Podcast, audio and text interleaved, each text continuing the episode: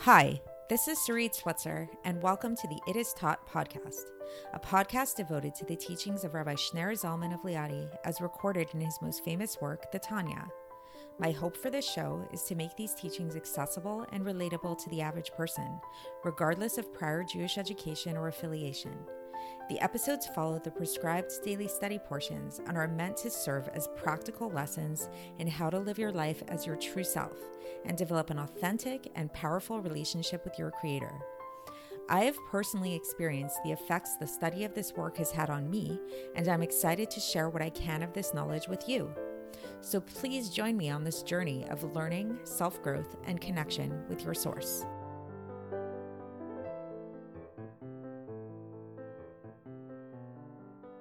Hi, and welcome to the It Is Taught podcast. This is episode 237 for the 18th of Tammuz in a leap year. So today's episode is going to be one of those episodes that leaves us with more questions than answers, which I know can be frustrating sometimes. But I think that's all part of the process. And I think it's intentional.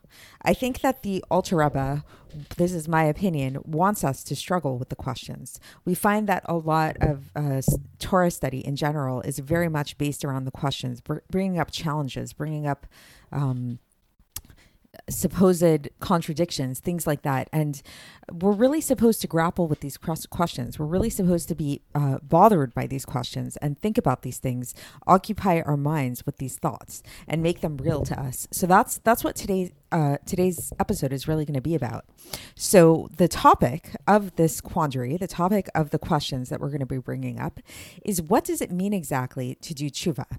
So we've we kind of took a little hiatus from that topic for the last few episodes where we went into the topic of fasting and charity and sacrifices, which we we spoke about are really all accessories to tshuva. Some people make the mistake in thinking that they are tshuva, that it's like if you want to do tshuva, if you want to repent, if you want to um, return to God after doing something wrong, making a mistake, then you bring a sacrifice, you give charity, you fast, those kind of things.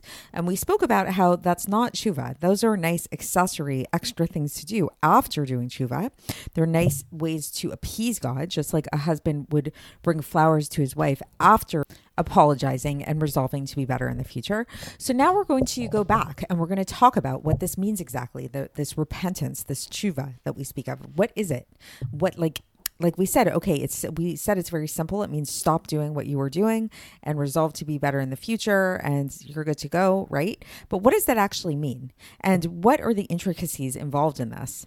And what are the ramifications of our actions? Because when we think about tshuva and we think about this idea of how we do something wrong and then we want to be better in the future, so okay, so that that's great and all, but the, the thing to recognize with all of this is that every action that we do has an effect, and it's it's we have to deal with that effect. We have to deal with that the consequence of that. This is where punishment comes in. So punishment, quote unquote, which again is kind of funny kind of word, instead of thinking of it in terms of like a punishment in this kind of juvenile st- uh, sense, we can think about it in terms of a conse- consequence, in terms of a kind of cleaning up process. So that just like if um, there's a little kid who is misbehaving, let's say, and they start drawing on the walls. So they're not supposed to draw on the walls because their parents told them don't draw on the walls, and then they do. Okay, now there is a crayon on the wall, and that needs to be cleaned up. Maybe there's crayon on their hands or their face or whatever it is. That needs to be cleaned up. There's there's consequences. There there's ramifications to our actions. So that's something we're going to be talking about as well in this process of understanding tshuva, understanding what it means when we sin against God, when we do something that's against our creator's will, what that what that does to us exactly, and how we can rectify this on an internal level. So um, I think it would now be a good time to get into the text and see how the Rebbe explains this. And he's going to just give a little brief overview. He's going to explain to us first. This this section is kind of br- broken up into two parts. The first part is going to be ta- telling us uh, what tshuva is on a more deeper level, like from a kabbalistic standpoint, from a more spiritual standpoint, what it actually means. And then the second part is going to bring up some questions regarding punishments for different sins and the ability or inability to do tshuva and and what to make of this. So let's get into the text. So we're for context, we're beginning chapter four today of Iggeres Tshuva. And so, chapter four, the Alter Rebbe begins, and he says that everything that we spoke about above, meaning this whole idea of fasting and charity and all that stuff, which we spoke about in the last few episodes, uh, is all talking about to the completion of the atonement and to cleanse the soul before God. Um, which comes after doing tshuva, as was explained above in the Gemara of chapter one of Zvachim where we talked about how that this was the same idea of the Ola sacrifice, which the Ola sacrifice was brought after a person transgressed the positive commandments, and then this was given as a gift to God uh, after the per- after the person did tshuva. So a person back in the day when we had the Beis Hamikdash, a person would neglect to do a positive commandment, and then they. Um, would do tshuva and regret what they did, and then they would bring an ola sacrifice as a an appeasement to God, as a gift to God. However, this gift to God is not the tshuva. That this is just the extra thing on top of the tshuva. The very beginning of the mitzvah of the tshuva and the core of tshuva, the Alter Rebbe says, is to return to God with true truth and with a full heart. And now we have to understand what this means in a more comprehensive and detailed manner. And in order to do this, we're going to start off by looking at what it says in the Zohar about the interpretation of tshuva and what that means, according to Sod, according to to Kabbalah. Kabbalah, uh, in, the word Sod in Hebrew means secret, which is like an allusion to the more mystical, Kabbalistic aspects of tshuva. So in the Zohar, and this is taken from the Zohar part 3, page 122a, it says that Shuva, if you look at it etymologically, so a lot of uh, Kabbalah looks at words etymologically in this way, it literally says Tashuv Hey. So the word Shuva in Hebrew is really made up of two words. It can be broken down into two words of Tashuv Hey.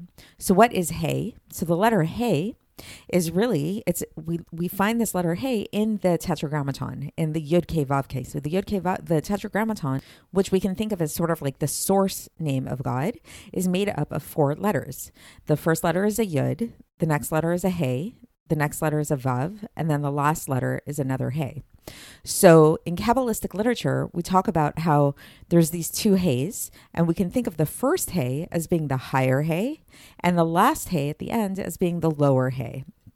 And so, um, what the Alter Rebbe says here is that when we talk about tshuva, tashuv hey, what this means is that we're returning the two hays to their source there's the first hay, the lower hay, and that lower hay is what we what's called shuva tata, lower form of shuva. And then there's the more higher hay, the, the first hay there after that comes after the yud. And when we return that hay to its source, it's called shuva ila'a, supernal shuva. So this is the first section of today's uh, portion this whole idea this whole idea of how tshuva really is can be broken up into two categories the tshuva tata lower form of tshuva and tshuva ila'a higher form of tshuva they both involve somehow returning the hays of the tetragrammaton back to their source. And uh, so that's the Alter Rebbe leaves that point for now, and he's going to come back to it in the future. Now he brings up another a, a question, like a, a, something also from the Zohar, which he says needs to be explained, needs to be examined a little bit more. What is this this question? This thing that needs to be ex- explained is that we see that in the Holy Zohar, in a few places, it says that tshuva is ineffective for the violation of the of a person of the covenant, meaning that somebody who has who uh, wastes their seed, the wasteful emission, emission of semen. And this is very astonishing because it's like in terms of the scale of different sins, wasteful seed, while it's not something that is recommended in Judaism, there are quite a number of sins which seem to be a lot more severe than that. And there's also a a concept, an idea that we say, and it's found in many places throughout Jewish literature where it says En omed bifnei There's nothing that stands in the way of tshuva, which seems to indicate that Every, that tshuva can help with everything, even if we're talking about, for example, God forbid idolatry, God forbid um, adultery, etc. Things like this, like these sins, which are really liable for the death penalty. There's this idea that a person can do tshuva for anything. Uh, tshuva is good for anything. So, what do we mean when, when the Zohar says this very shocking statement that tshuva is ineffective for wasteful emission of seed?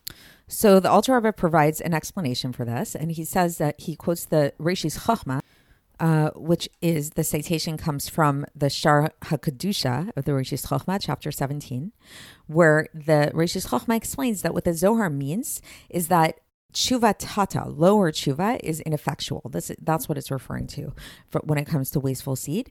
However, tshuva ila'a is. So so for the sin of wasteful seed, you need this higher level of tshuva. It's not enough to just have the lower level of tshuva.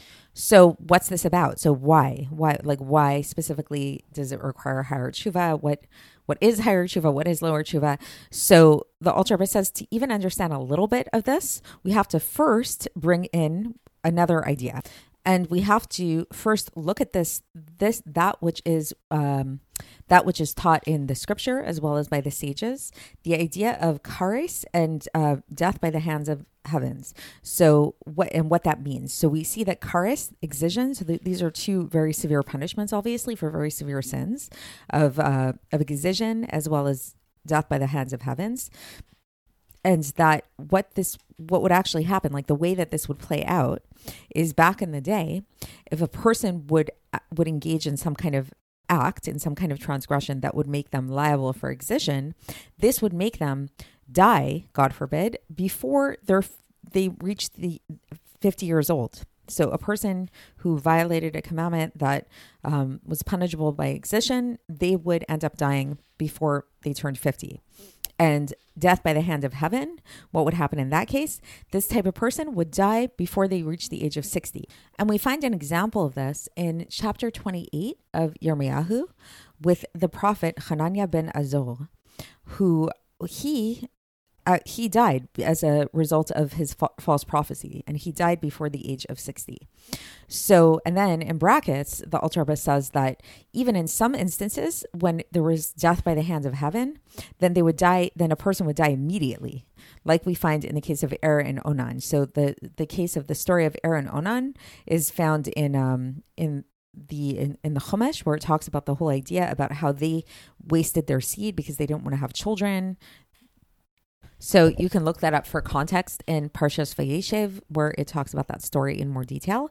Uh, so the basic idea is that they they're an example of people who passed away immediately, and then the Rebbe, but then the Rebbe asks a question, and this is how he concludes this section. He says, "In every we find that in every generation there are." Several people who, if you look at their actions, they are liable for excision or for death by the hands of heaven, but yet they live very long lives and very pleasant lives. So, what's this about?